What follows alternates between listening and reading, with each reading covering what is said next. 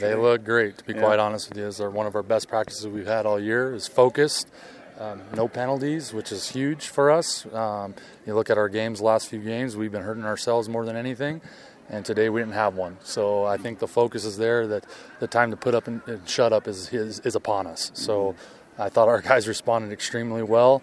Um, looking forward to Thursday night. Effort's not ever a question. This group is never going to not give you 100% at anything they do. Practice, meetings, walkthroughs, everything's locked in. It's execution right now. We're failing. And that's the bottom line. Today was a step in the right direction. This is the first practice we haven't had a penalty all effing year. so um, I'm excited about that because I, I, know for a fact if we show up on Thursday night and don't hurt ourselves, we'll have a better chance of winning, and that's what ultimately we want to do do you need to have this fire more with these guys now than you had earlier in the season? I mean, uh, they all know what we're about. I mean, as an Eskimo group, we want to win, and we want. I mean, I, the the thought of that you need to get on guys and do all that. I mean, there's a time and a place for everything.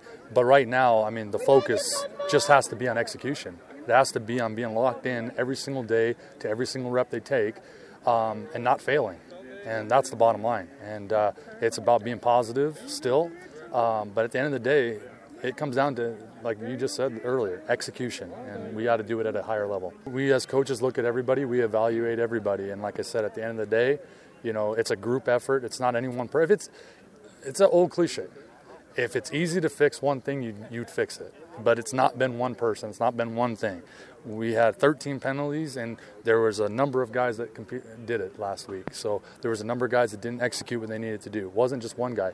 If it ever is one guy, trust me, they won't be playing. But it hasn't been the case. It's been we've all taken our turns. The ball hasn't bounced our way, and we haven't made enough plays when they are there to be made. So when we decide that enough's enough, and we're just going to make it happen, that's when we're going to start winning.